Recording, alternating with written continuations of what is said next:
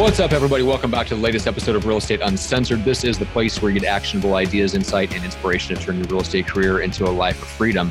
And man, that's exactly what we're talking about today. We've got a phenomenal guest uh, who is connected to us by another former guest of the show. So we'll bring uh, we'll bring him in in a second. But first, Greg McDaniel, sitting in the co-pilot seat where you so belong. We're going to have a fun conversation about freedom today. We are. We really are going to have a lot of fun. Bill, uh, Bill, what am I talking about? Bart, good Lord. If I, my name's Greg, I should borrow a name tag so I get my own name right. So, um, my, speaking of that really funny story, my mom one year for Christmas, um, just in case we all forgot our last names, we have t-shirts and sweatshirts that say McDaniel on the front of them. So like, thanks, Mom. That totally sounds like something your mom would do. I know.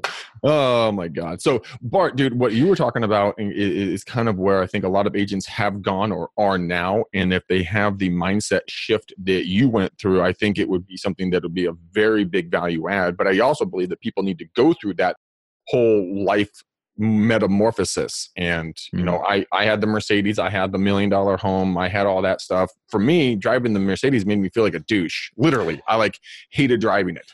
So I would drive my other, I had three cars at one point. Why? I don't know. Cause you know, there's, there's more than three days in the week. I don't know. It's a stupid move, but I sold it. And funny, you said you have a Jeep. I have a Jeep as well. And I couldn't be happier, you know?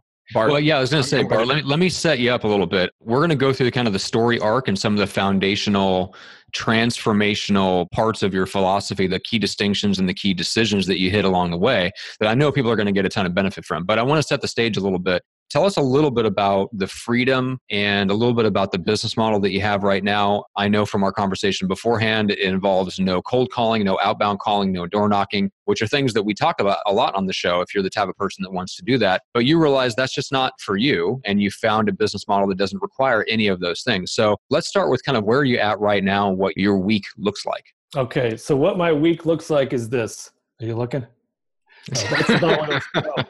Seriously, I have reservations in sharing it only because it almost is unbelievable and I want it to be believable. So I do want to be able to share the backstory because it's based on twenty years of mistakes that have led me to this point. Hmm. So, and in discovering who I am, which is, you know, an average person with low amount of skill sets. I have one or two skills. And what I've discovered is if I can just stay right there with those one or two skills and surround myself with the right people that have all the other skills, then things work out well. And I always go back to a Zig Ziglar quote, which has come in and out of my life many times, which is if you help enough people get what they yeah. want, you'll always get what you want. And, mm-hmm. you know, a lot of people will say that and maybe not mean it, but I think with guys like us, you know, the three of us, we've experienced it and it is so true. Yeah. You know, over the past five years, I've sold one thousand four hundred ninety-one homes and I work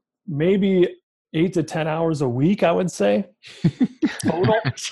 Are you a unicorn, sir? Because you no, have one.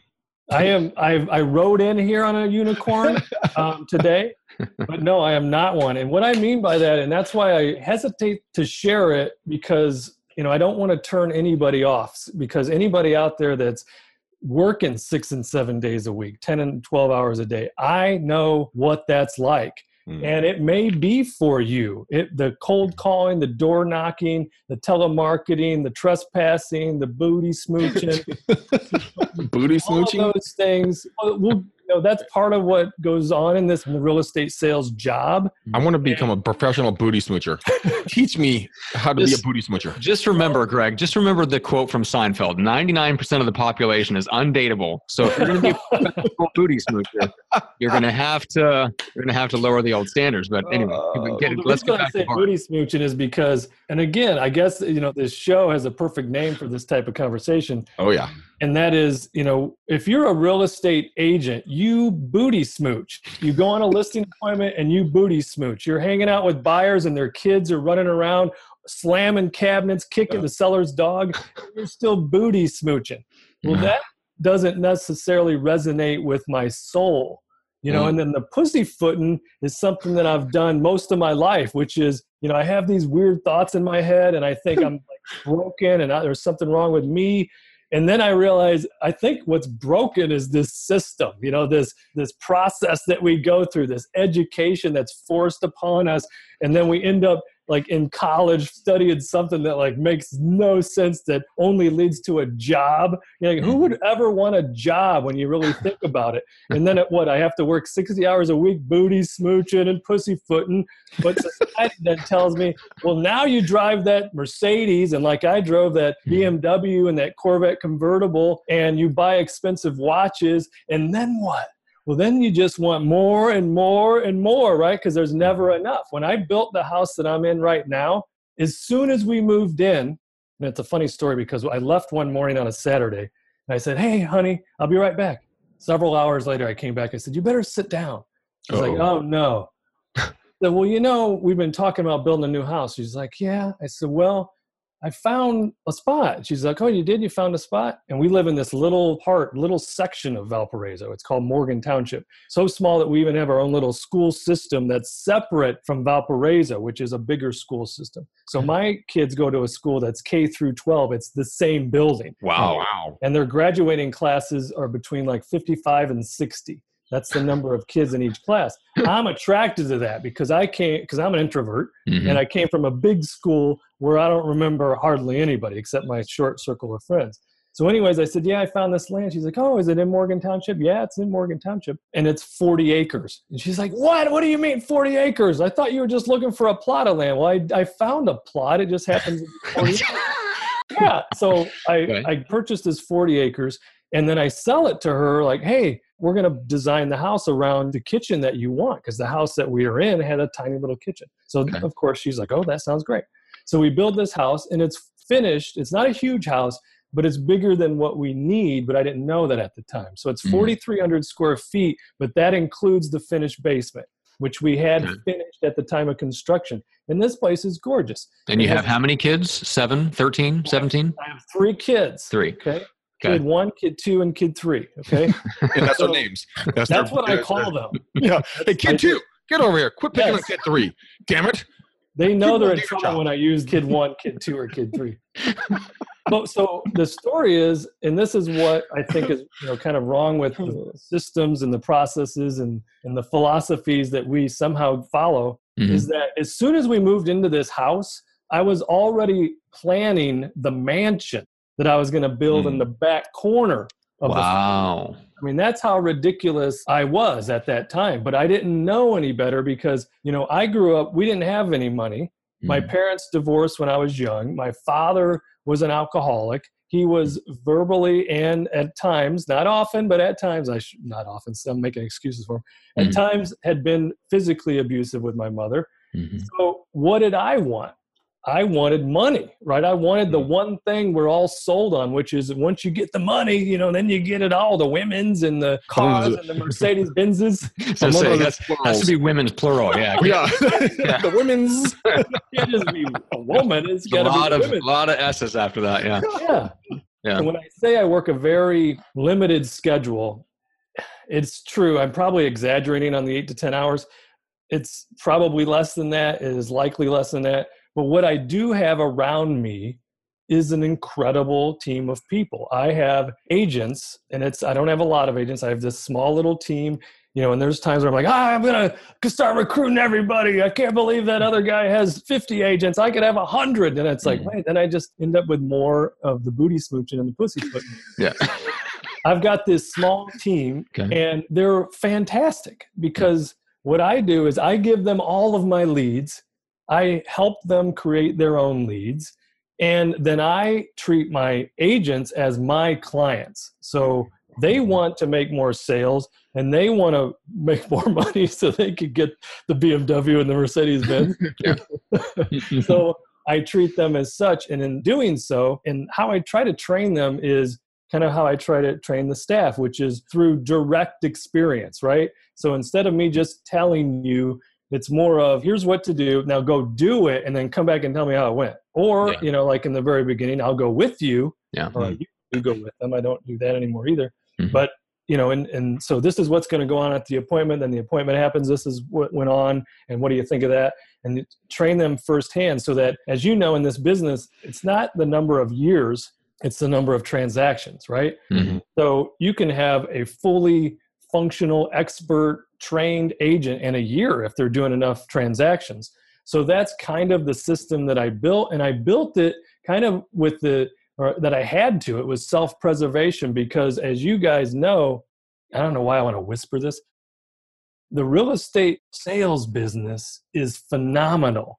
The job of real estate agent, not so much, kind of sucks. Yeah. So, you know, and, and it, it led to, or I should say the tipping point became in two thousand twelve, my wife and I were on vacation with another couple. We're in Mexico. At the end of the night, she looks me in the eye and she says, should we get a divorce? It was like, I was hit over the head with a frying pan. It came out of, to me, it came out of the blue, like nowhere. Like, oh my gosh, you know, uh, she's probably got some men's on the side or something, you know, something's happening.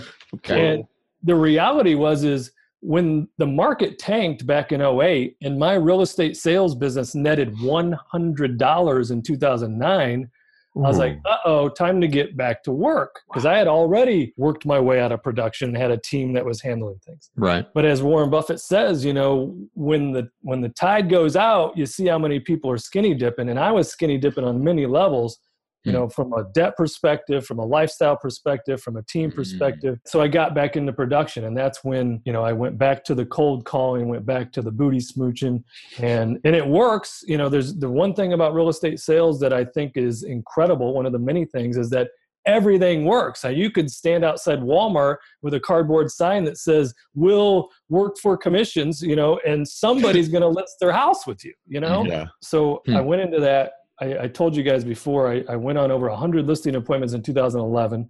I was working six and seven days a week, ten and twelve hours a day. And when I wasn't working, I was thinking about work, right? So yeah, if you're at dinner with the family and the phone rings and you pick up your BlackBerry, do they still have BlackBerries? no. no, they don't. And you're texting people and you're yeah. reading books and you're thinking about business and you're not paying attention to your wife, mm. then she tells a story in her head. And her story was mm. that I had lost interest in her. Mm. So she wow. was like, you know, we're not communicating. We never talk like we used to. So, I mean, it, did, have you lost interest in me? I'm like, um, no, still the opposite. But I was just doing what I trained myself to do. Mm. And that was to work my face off. You know, if, if in the worst circumstances, the one thing we can always do is outwork people. And that's what I did. But then it led to that tipping point. It was like, okay, this time I'm really going to figure something out. So in two thousand thirteen, uh, it was towards the end of two thousand thirteen, um, Stacy, my bodacious bride, and I, we were at a Kinder Reese conference, and it was a four-day conference, and we skipped the fourth day, and we just hung out with each other. And we sat, and we're like, okay, we don't need any new ideas, really. What should we do? What do you always preach? It's clean up the database and communicate properly. So we we cleaned the database up. You know, I was using Top Producers, still do, had like twenty-seven different types of tags, you know, that can So we cleaned all of that up, came up with just a handful of tags. I think we lost count at like number thirty-two, because we were, what I was doing is I was cleaning it up. And one of the ways is I was looking to see if people had sold in the meantime. Oh, that's that a session, that's a hard exercise to do. It is so hard and so heartbreaking. Yeah. We lost track at, or I stopped counting, I should say, I think at thirty-two or thirty-seven. And that was just in that one session of cleaning up the database. So, oh, seriously. Seriously. So you sit down for a couple hours and just go through contacts, and you came up with thirty, somewhere around thirty-five transactions you missed out on. Yes. Wow. And that's, you know, and that's, it's heartbreaking, because yeah. what happens is, and it's it's natural because I've watched it with my team, we don't always think of our database as leads. In fact, we really don't. We we think of leads as leads, right? Give me mm-hmm. give me those internet leads that I have to, you know, hit over the head with a, a club to get them to do mm-hmm. business with me, or that I have to beg and booty smooch and pussyfoot around mm-hmm. to have them consider it. And yet our database is gold and it's everything. Mm-hmm. So at that meeting, it was, you know, we came away with two or three objections, or um, our primary concerns, which was to organize a database, okay. to come up with a proper plan for communication, something that we could do that I would actually stick to, because yeah. if it was calling anybody, I wasn't going to stick to it. Yeah. And then finally deploy a printed monthly newsletter, which one of my mentors, Dan Kennedy, had been telling me for years and years and years. I've got a stack of his printed newsletters right behind me. Yeah. to do. So finally, in January of two thousand fourteen, we got that thing off the ground, and it really changed the trajectory of my business. And I wrote down a couple of the numbers just to give you an idea. So the first year, or the year before we did the newsletter, we sold one hundred fifty-one homes, fifty-seven of which were sphere of influence. So that's wow. thirty-seven percent of our business came from our sphere of influence, which, you know, that was because my model was still the old school cold calling and the booty smooching. So right. mm, okay. the first full year, we the only thing we really did is this. We put in the printed monthly newsletter. I joined Send Out Cards, and we did um, New Year's, spring, fourth of July, Thanksgiving, and a birthday card. Mm. I wrote out two versions of each to be rotated through in two years, filled up the Send Out Cards database. And if you guys have ever used Send Out Cards, they're pretty pretty good. Oh, yeah. I use them. I use them uh, as much as I can. They're phenomenal. Mm-hmm. They're phenomenal. And they're, they, they've got what I have to have, which is a system. You mm. know, I, you know, just as Michael Gerber tells us to do in the E-Myth, you build the system and then you have the people run the system. It's just that simple. And that's what it has to be for me because, like I told you, I have very few skills. One of them, you know, one of my skills is I like to chase everything. Like, what was that? You know, that looks exciting. Was that a Facebook bot? You know, I'd like to, I'd like to get in on that. You know, all those things. That's why you know, I mentioned all those coaches I've had. Right? Yeah. Buffini, Ferry, Proctor, Kinder Reese, the core, whoever's ever, you know, if I, they say they're a coach, I'm like, I want a coach. You mm-hmm. know, because what shiny object do you have? Yes. So right. first year with the newsletter, we went from one hundred fifty-one homes sold to two oh eight, okay. but one hundred twenty-three of those were sphere of influence. So that's fifty. Wow. The second year we went to two hundred sixty-three sales, one hundred seventy-seven of those was sphere of influence. And then wow. the following year we did four hundred sixty-eight transactions, two hundred ninety-five of those was sphere of influence. And we went from, you know, because I've got a let me just back up to tell this crazy story because that's how my mind works. It's like you could picture the drunken monkey up there right now because that's what goes on. So back in January of nineteen eighty-three, I'm in my dad's trailer, right? So my parents are divorced, not spending much time with my dad. And for some reason, I'm there with him in his trailer on his fortieth birthday. That's probably the reason I was with him. Hmm. Now I remember thinking, forty.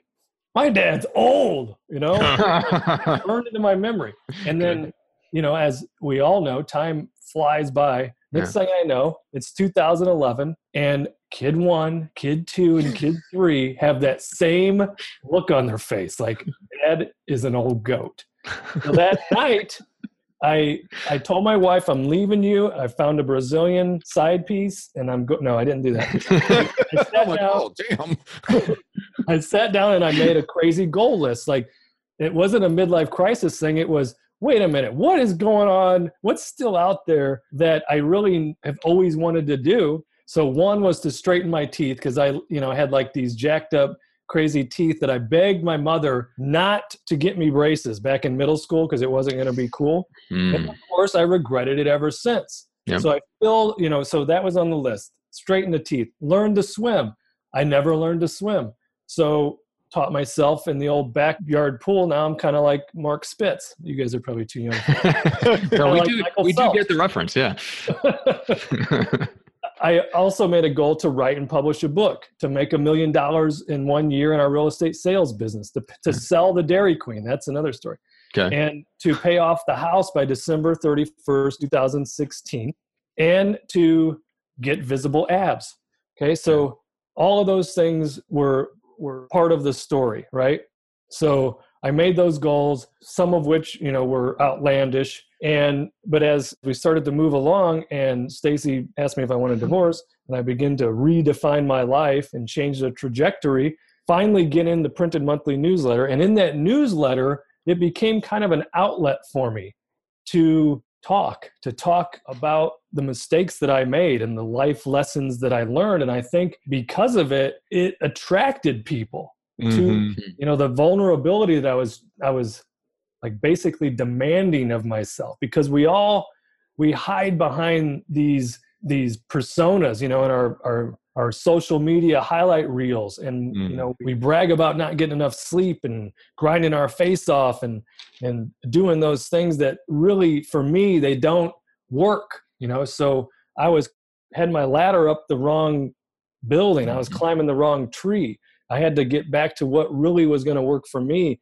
And writing in that newsletter, as much as the monster, because next to the drunken monkey in my head is the monster, the one that's like, that's a dumb idea. Oh, oh, that's, yeah. that's a terrible article. Nobody's yeah. going to read that. You're, you know, you're that pathetic kid that was sitting in that trailer between your senior year in high school and your freshman year in college when your mom and your stepfather got a divorce. You know, mm-hmm. that one time where I'm staring up at that sparkly popcorn ceiling. You remember those ceilings? Oh, love that ceiling. Yeah. Well, my aunt had that in the trailer of her double wide. Oh. And that's where we lived because my stepdad kept the house. And I remember thinking to myself, there's got to be more to this than what I'm experiencing. And these little nuggets finally started to kind of compile, you know, and that has led me to, you know, the, the journey that I find myself on that I'm at today, you know, with all the mistakes that I've made. But in that newsletter, it was an outlet to kind of tell some of these wild stories. You know, like I tell you about, we went through a spell when I, I was planning the mansion, you know, in the backyard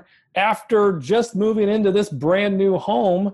That same year, I bought a Dairy Queen. I went to a David Lindahl conference. I don't know if you've heard of him, but yeah, yeah, yeah. Apartment House Riches was the program I bought because I'll buy anything. Whatever you guys are going to sell today that's a program about personal development or whatever, I'm buying it. But yeah. that's I've always done that, and sometimes I'll even put things into action. But I bought that apartment house's uh, apartment house riches program. It was seven hundred fifty dollars, and I added like a hundred units to our portfolio that year. Okay, so mm-hmm. kid three is born in December of two thousand seven. Mm-hmm. Not that that's not enough stress, but now we had a Dairy Queen, a hundred rentals. We're up to one hundred and fifteen rental properties. Goodness, because I was still on the treadmill of, I'm going to get rich, you know, and I'm going right. to do things to get rich.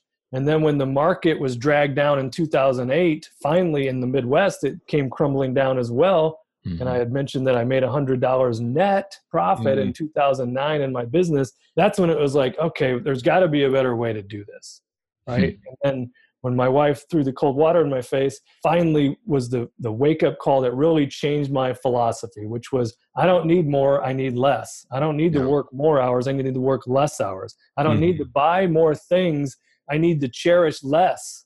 You know, and that's mm-hmm. what's been forming in my thought process, you know. So and it's and it's not easy to talk about these things because people that are still in the struggle, they don't I don't even know if they want to hear it. But when I tell them that, you know, there is no happiness is no death. There's no destination like, oh, I've arrived at happiness. And that's mm-hmm. what I was chasing. If mm-hmm. I had enough money, if I had a big enough house, fancy enough watch and a fleet of cars, of course I was going to be happy because that's what's sold to us in the commercials and on the videos and on M T V Cribs, yeah. all of that. We all buy into it. I bought into it. I still get teased by it. Mm-hmm. You know, like, oh, I'm driving along in my two thousand eight Jeep Grand Cherokee, but I could turn in to the Chevy dealership and write a check for a brand new Corvette. Mm-hmm. Still have those urges. Yeah. So just kid three or kid, I'm sorry, kid one. We just bought her a, um, a hyena sombrero. What's it called? A Hyundai, Hyundai Santa Fe. Yeah, it was a Sonata. Hyena sombrero. I'm like, what? I'm like, what's funny is how she, I heard her pronounce it to her friends later that day. She's like, it's a Hyundai. A Hyundai. Yeah. I was cracking up. But we're sitting there. I'm buying this thing cash. It's used. And mm. in there is like a, I don't know, a C X five or something, whatever their sport mm. utility is. Mm-hmm. And my wife, of course, she opens the door and gets inside, and then she climbs out and she's like, woo, I really want that. It's nice. You know, it's that new car smell. She drives a two thousand eight Dodge Grand Caravan minivan. Okay. Okay. So I've beat her over the head with my philosophy, and now she tries to beat others over the head with it as well. But it, we don't get drawn back in. So yeah. it was like we're sitting there, and I'm like, you know, looking at that brand new showroom car as I'm paying cash for this other car, and my ego is like, just write a check, buy that thing right now. Your wife deserves it. She puts mm-hmm. up with you and your drunken monkey after all. but, I, but, I, but I didn't, I don't.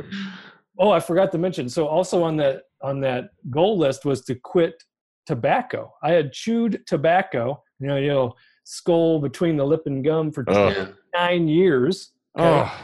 So made that list two thousand. So got braces right away. two thousand twelve, learned to swim in my backyard above ground swimming pool. Nice. Good touch. I would have, I would have never done such a thing. You know, it would have had to have been a hundred thousand dollar in-ground pool. Right. And in two thousand, finally in June of two thousand fourteen, I quit chewing. Okay. So no more, uh, the weird lippers. Yeah. Like, yeah. No more lippers, which, you know, when you get to be my age, it gets a little odd. You know, your, your yeah. friends come over. It's like, what's that weird cup in the corner? Oh, that's yeah. Like, the red cup with a weird dark uh, liquid. Like, oh, don't get too close. It smells. Right. Do not, do not. Do uh, not drink this. It's not coffee left drink. over from this morning. Okay. So we move along. And then uh, and on September thirtieth, two thousand sixteen, we paid off the house, mm. which was like, when I set that goal, it was one of those goals where you're like, that'd be cool. But I almost didn't really think about it again till I was reviewing those goals again in two thousand sixteen. I'm like, hey, I'm starting to check some of these off. And I think we could pay this house off right now. So mm. even though financially it really doesn't make a, a lot of sense, you know, because we're real estate investors, we can make a lot more money on the real estate investment side than paying off my three point two five percent mortgage. But it was that peace of mind. It was like, oh yeah, that's mm. the word, peace of mind. That's what I'm looking for. And that's what I was doing the opposite of. When we had the second home down in Bonita Springs, Florida, and I was driving the Corvette convertible, and I was paying golf memberships down there and hardly ever golfing. But mm. I had a set of sweet clubs down there with some beautiful Nike spikes and all my Titleist balls that I was hitting right into the creek. You know? I, Wait, the, cl- the clubs didn't make you magically better? I don't understand. That's, that's what I was sold on, but yeah, it still exactly. didn't go straight and still didn't go far. You know, so it was like all of that was leading up to, you know, some thoughts where, what am I doing here? And that's kind of led to, I'm just trying to live the good life. You know, I don't yeah. need to get super wealthy. I don't need to be a billionaire. I've got plenty of semi-passive income coming in more. It exceeds my living expenses now. We've sold off, you know, we started paring down our, we had one hundred fifteen rentals at one time. We're down to thirty-six, and eleven of those thirty-six are paid off. And then it's like, whoa, that's what you're supposed to do in the real estate investment business, is hold these things free and clear of any debt. Mm-hmm. And then we were moving along. In two thousand seventeen, we sold the Dairy Queen, which my wife happened to announce was one of the five top happiest days of her life. And I was like, you know, married, kid one, kid two, kid three. That doesn't leave a lot of room. Yeah, exactly. Well, it's such a cliche, right? The happiest day of, of any person's life is the day they buy a Dairy Queen and then the day that they sell the Dairy Queen. I mean, I know it's been said. It's been said many yeah, times before, but yeah. It. I think it's the same sentence about the boat, right? Buying and selling exactly. the boat. Wait a minute, I could have as many dilly bars as I want. Why wouldn't I want a Dairy Queen? Yeah, exactly. Oh man, that's funny. Okay. So uh, there's a couple things I want to dig into um, here in the last few minutes that we have left. Before we do that, Bart, what's the best way to just connect? Like, how do people get into your world? Because I know you've got a program for the good life and all that stuff, which is why Tom connected us. How do people get connected with you? real estate good life dot com. Opt in, and I send you a bunch of free stuff, including the Good Life Tracker that I used to use back in the day when I was doing the cold calling and the booty smooching. I still give those to my team in case they want to do any pussyfooting mm-hmm. and cold calling. Uh, but I also have a copy of my newsletter, like my very first original one that is like the ugliest newsletter in the history of man, along with a recent copy. So they can copy the articles, the my, the idea of it. It's a very simple philosophy. Because if you're going to do one thing, do the printed monthly newsletter mm-hmm. and then do all the other crazy, you know, shiny object chasing you want, but do that because it works. And, you know, I want to talk later about how I think that's going to help us with our business regarding Zillow and these other guys that are coming after us. So real estate good life dot com, just opt in, bunch of free stuff there. Okay, perfect. We'll make sure that gets into the show notes. Um, just real quick before we jump into kind of uh, Zillow proofing and open door proofing our business, uh, you mentioned going down from one hundred and some down to thirty some doors. And some of those are free and clear, but not all. What what was the strategy? What was the reason why you pared down so much? I mean, dumping two thirds of your investment doors. I wish my wife was here right now because she would jump right in on this answer. So when I bought that David Lindahl course, that year, I bought a fifty-two unit government-subsidized apartment complex that was nearly an hour away from my home. Wow. Mm. And a twenty-four unit apartment complex here in Valparaiso, Indiana. So in one fell swoop, I added those two big units, both of which I was working on and negotiating while I was down at my second home in Bonita Springs. That does not make for a happy family vacation mm. when I'm running the, uh, I think it was Office Max. Is that still a place? Yep. I was running the Office Max to fax. We were still faxing things. Yeah. Or emailing and going to the library to, to check emails and things. It yeah. was just a crazy time. I was going to get rich, right? I didn't care about the peace of mind. So the first big lopping off that we did was we sold off the fifty-two unit government subsidized apartment complex, which was essentially an ongoing live in real time Jerry Springer show. You know, the stories that we have just from that time would fill up several interviews, several conversations between us. Okay, from funny. There, the strategy became, you know, what I felt was like the perfect model. Which units do we like the least? Okay, let's start by getting rid of them. You know, because right.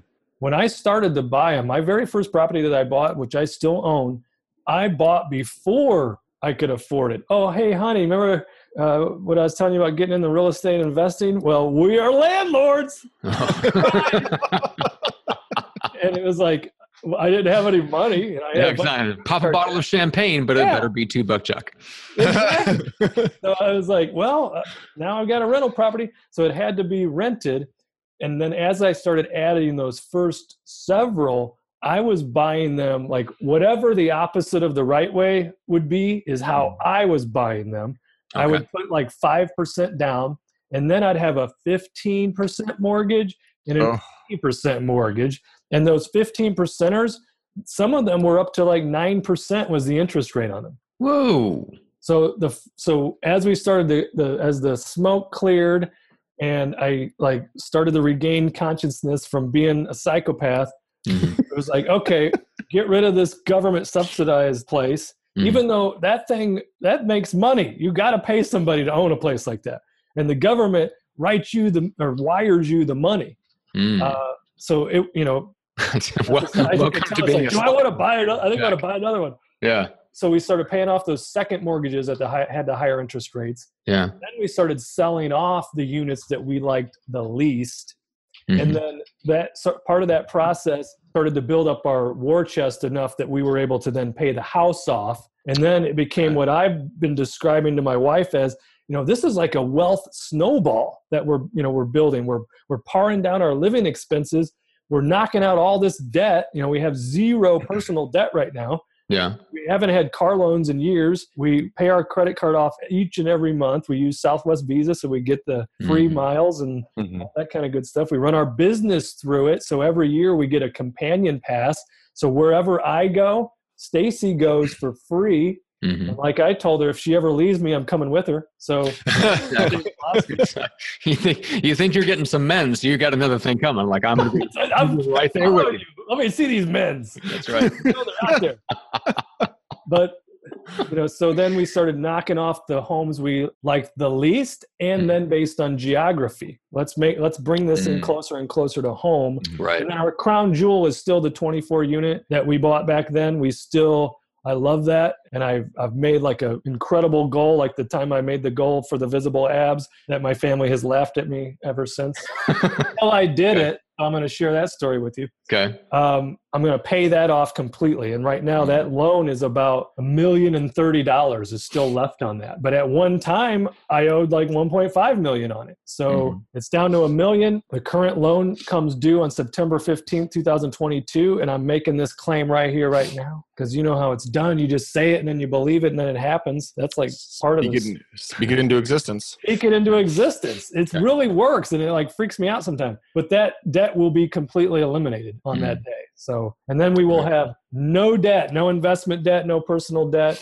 And of course, then that adds that much more passive income. So I don't remember what the Love question it. was, but I think I answered. Uh, well, it was just about, yeah, knocking it down to the to the doors, which you answered, which that's, uh, so now you've got the crown jewel and then you've got some other things and eleven of those are paid off, which is awesome. Okay, let's finish out with this. And because we're going to have to bring you back and we'll talk about more fun stuff. Uh, let's quickly go through just how are you looking at Zillow and Opendoor and recommending to yourself and other friends in the business to deal with this new phenomenon? I am recommending what I've always recommended that I haven't always even bought into on my own and that my team still still struggles with, and that is the database. Mm-hmm. If we become more and more intimate and in a relationship with our database, all of our past clients, all of our friends and family members, all of those people, you know, if we put into place a proper communication plan, if you're an introvert, you can build it out. You can copy mine, real estate good life dot com. It's the whole thing is laid out there, um, and examples of everything.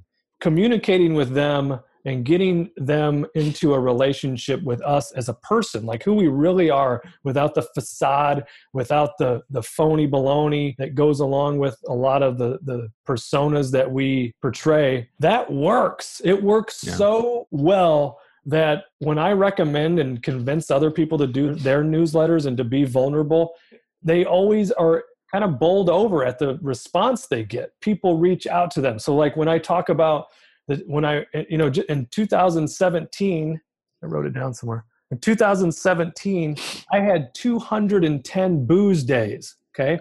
A booze day, I track everything, probably like you guys. A booze day is whether you had one glass of wine or one twelve pack. That's a booze day. Okay. Okay. And we vacation a lot. And part of vacation, I mean, a requirement is cocktails, right? Oh, okay. So you add those up with so all. This, is a, this is a positive metric. This is, you want you want a minimum and then go up from there, not a maximum of booze days. Well, I like when I when I started really tracking it, and then I added the number, and it was like two hundred ten. How could you possibly have two hundred ten booze days out of only three hundred sixty-five days?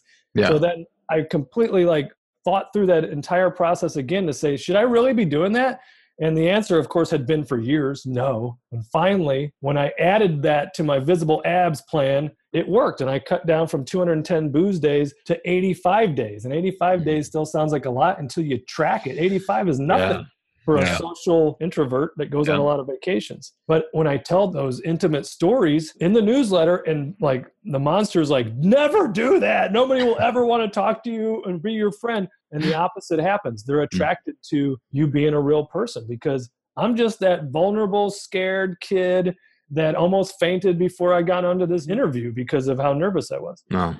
Hmm. Well, you couldn't tell, first of all. No. But yeah, that's awesome. And I think that that's going to help a lot of people, because we absolutely do feel like that. Uh, I see it a lot, you know, coming from where I did working at Viral uh, and trying to get people to do videos, and just how much it freaks people out, not just to, because it's a different form of vulnerability. It's it's a vulnerability about how you come across and, and how you look and how your body language is and stuff like that.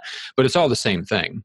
You know, like we're we're afraid to be judged, and that monster, that, that resistance uh, inside is is yelling at us just in the, the exact same way before we jump on a Facebook Live as it is when you're writing your monthly print newsletter. So, I mean, for, for anybody that's listening or watching, that should be hugely encouraging. Just doing it solves the problem, you know, and and people do respond to it.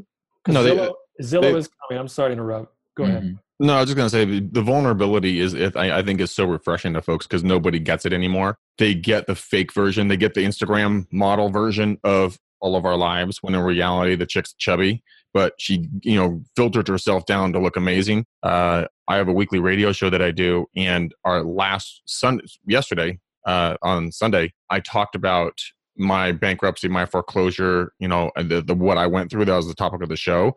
And I was one hundred percent transparent. And you could hear a pin drop in the studio, because mm-hmm. people don't expect to tell the the horrible things about your life. They they only expect to see the highlight reels. And yeah. I think when you see a real person interacting and going, hey, I drank two, you know, three days this week. I shouldn't have done that. Or, no, I told I wasn't going to drink during the week and I did, and that's my bad. I, I know this is what I'm doing. But they celebrate the losses. They celebrate the wins with you.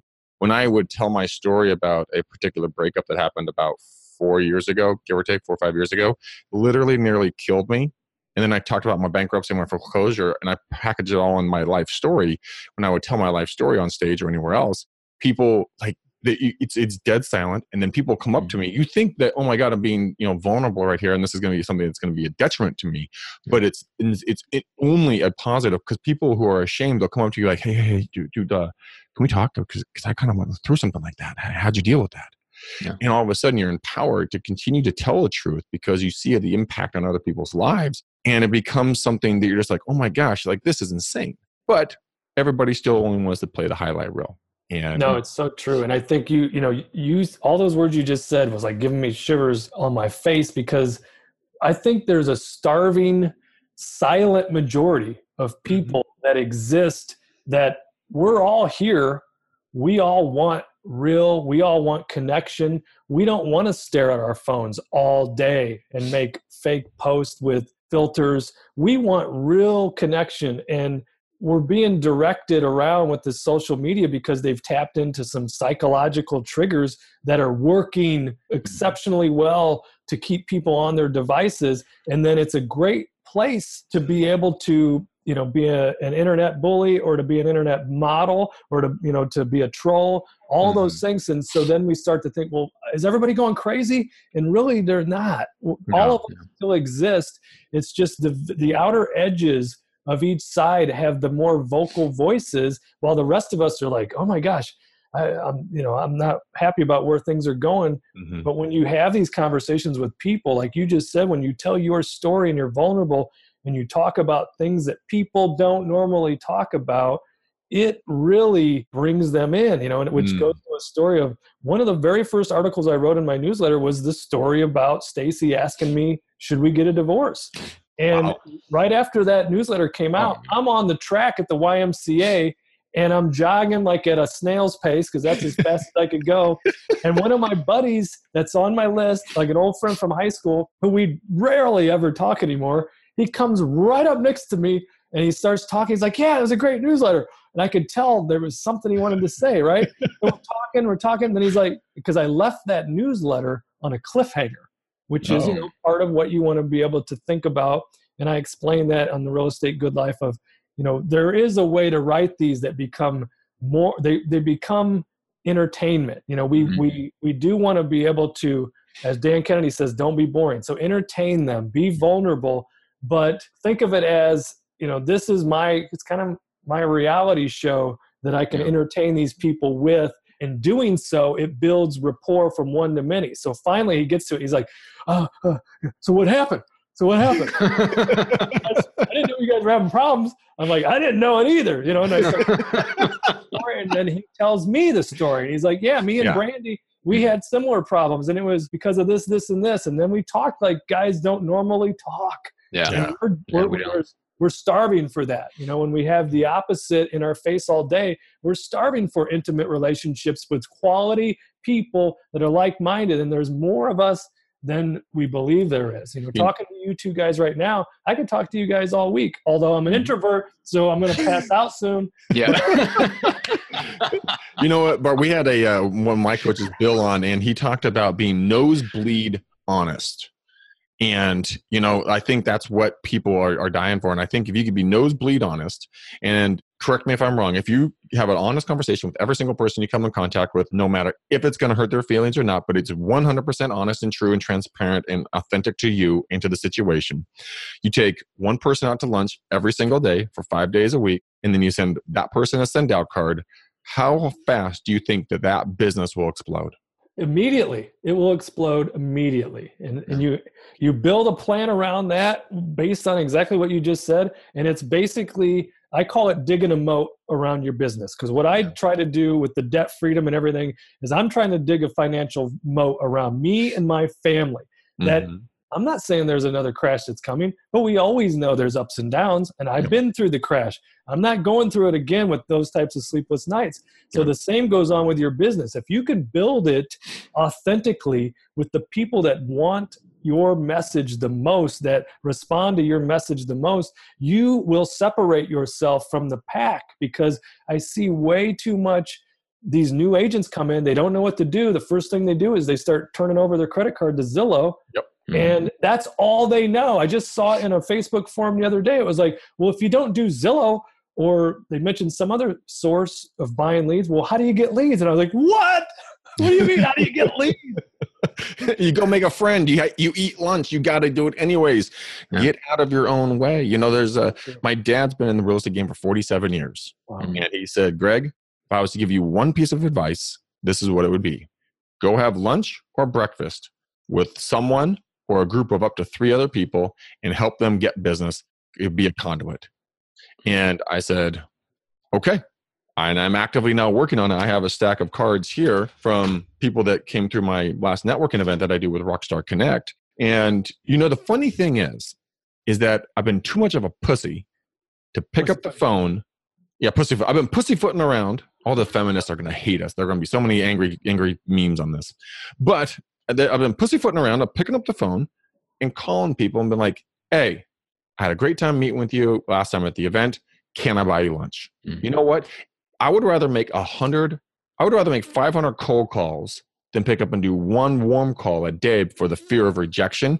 But the fear of rejection is combined with the fear of success because of people are not in the struggle to build their business. And all of a sudden they have a thriving business. What's their identity now? People haven't been able to go through that metamorphosis yet because it's like going through like all the people that you want to get coaching with. You're the guy hunting down his business, guy trying to build up his business. Well, who are you and what's your identity when you build your business? Yet that's someone you don't know yet. And a lot of people are afraid to meet that other person because what is the cost of becoming that new person? You lose a relationship, you gain a relationship, you're going to have to sell a house, buy a house. I mean, what is that going to look like? But people stay in their cocoon and don't venture out. So my proclamation is that I will quit being a bitch. I will pick up the phone and make the mother effing phone calls because it's just one call. Like there's a, here's a girl, Heather. I don't know what she does. Let's see what she does. She's a technical recruiter. Zero value to me, right?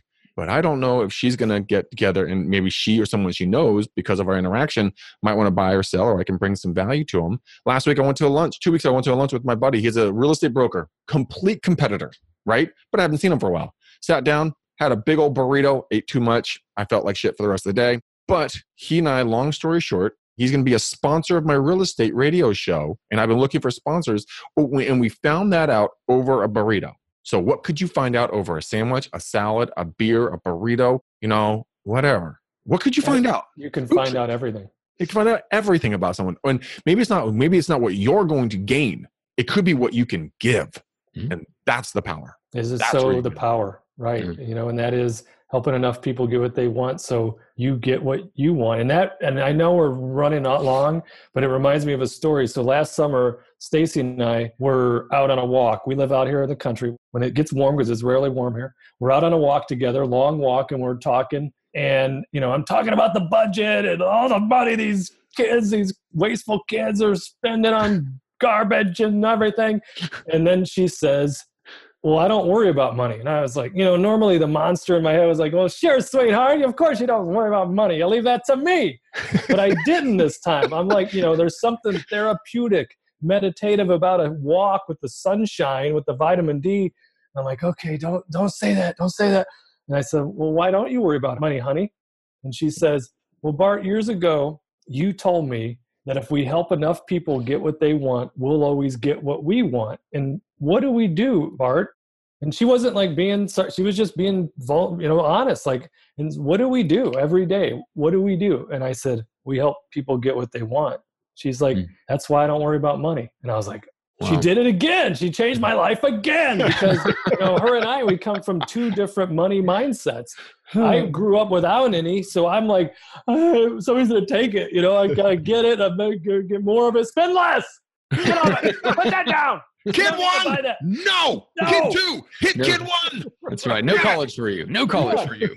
And she comes from the mindset that anything's possible, you know. And like you said, it say it into belief and say it into happening. So if we, if we do the right things, if we're living by the golden rule, if we're helping enough people get what they want, we always get what we want. And then she started pointing out like specific times. Like remember that time we were in a crunch and then that happened. It was like, oh man, you're starting to freak me out because it's that like bizarro law of attraction stuff. It shows up. It, it just does. Shows it shows up. Up. It just literally magically appears right at the very instant you need it. And you cannot explain this shit. It just happens. I have my goals on my computer. I review at least three times a day. I read them out loud. They become like part of my subconscious. If I'm bored, I break them out on my phone. I read through them again. And Bart, they're starting to come true. Isn't that scary? They're starting to come true. And I like they, how you whispered it because that's how I want to say it. It's kind of like when I tell people how little I work at the office. It's the same with that. It's like you can't tell a regular person this kind of stuff because they will stick a stake through your heart and think you're like a werewolf oh. or a vampire. But oh, dude. All these things are crazily true. It's crazy true. I worked with my coach, Bill. He changed my verbiage on my goals. Here's the funny thing. I want to start doing events and I'm going to make Matt come to a couple of them. He's going to speak with me and he's going to smile the whole time. And dude, This gal, I was calling her to be a rep for my sales, for my radio show, right? She's probably not going to be a rep for me. But what she does do is she she throws events for people. And she's like, dude, I'll throw an event for you. I talk, I've talked to you for ten minutes. I really like your vibe. I can help you throw and get free event locations in Hawaii and L A. Which one would you like to start with?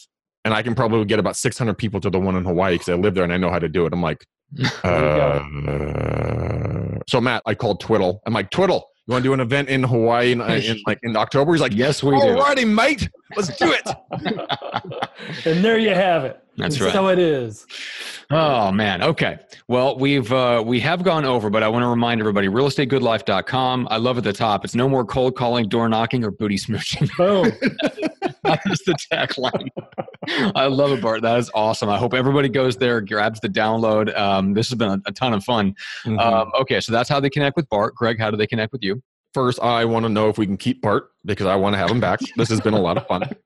Uh, but go to book mcdaniel dot com. Again, it's book mcdaniel dot com. Let's talk about E X P. Let's talk about you and me. Uh, but let's talk about, you know, the tribe Matt and I are building, the people we're associated with, like Bart. Imagine being able to live around that quality of people. You know, or if someone's like, hey, dude, I'm really in a funk. I'd be like, dude, I have my boy Bart, man. You got to go sign up for his stuff. He's going to give you all kinds of free stuff, get your mindset screwed on and get you out the door. How'd you like that? Oh, okay. That's the kind of stuff we're going to have, guys. Join our tribe. Go to book mcdaniel dot com. Book thirty minutes with me. Let's talk about E X P. Matt, rating this amazing podcast. Where do yes. they... Uh, Apple Podcasts and iTunes. Make sure to give Bart a shout out in your review if you enjoyed his episode. Well, they are going to enjoy the episode, Matt. Don't be silly. I know. Come on. Jeez. I've talked to you about this before. uh, Matt, give me a color. Quick, quick, quick, quick, quick. quick. Uh, bright, bright, sunshiny yellow for the magnificent yellow here in San Diego. Dude, do you remember going to my parents' house? Did you ever walk in my mom's office and you remember how bright that room is? Like it is like vibrantly yellow. It is the yellowest it can be. And it, it's windows. No, it's not windows. It's doors and ceiling. It's all bright yellow. It's almost a little too much, but... Anyways, guys, thanks for tuning in. We went a little long on this one, but Bart was bringing knowledge bombs hardcore. We couldn't cut him off. He's like a B fifty-two bomber dropping shit. We couldn't let him stop. So um, thanks for watching. Thanks for hanging. Thanks for listening. Share this out to people, you guys, because people like Bart need to be heard. So until next time, peace out, ninjas. We're gone.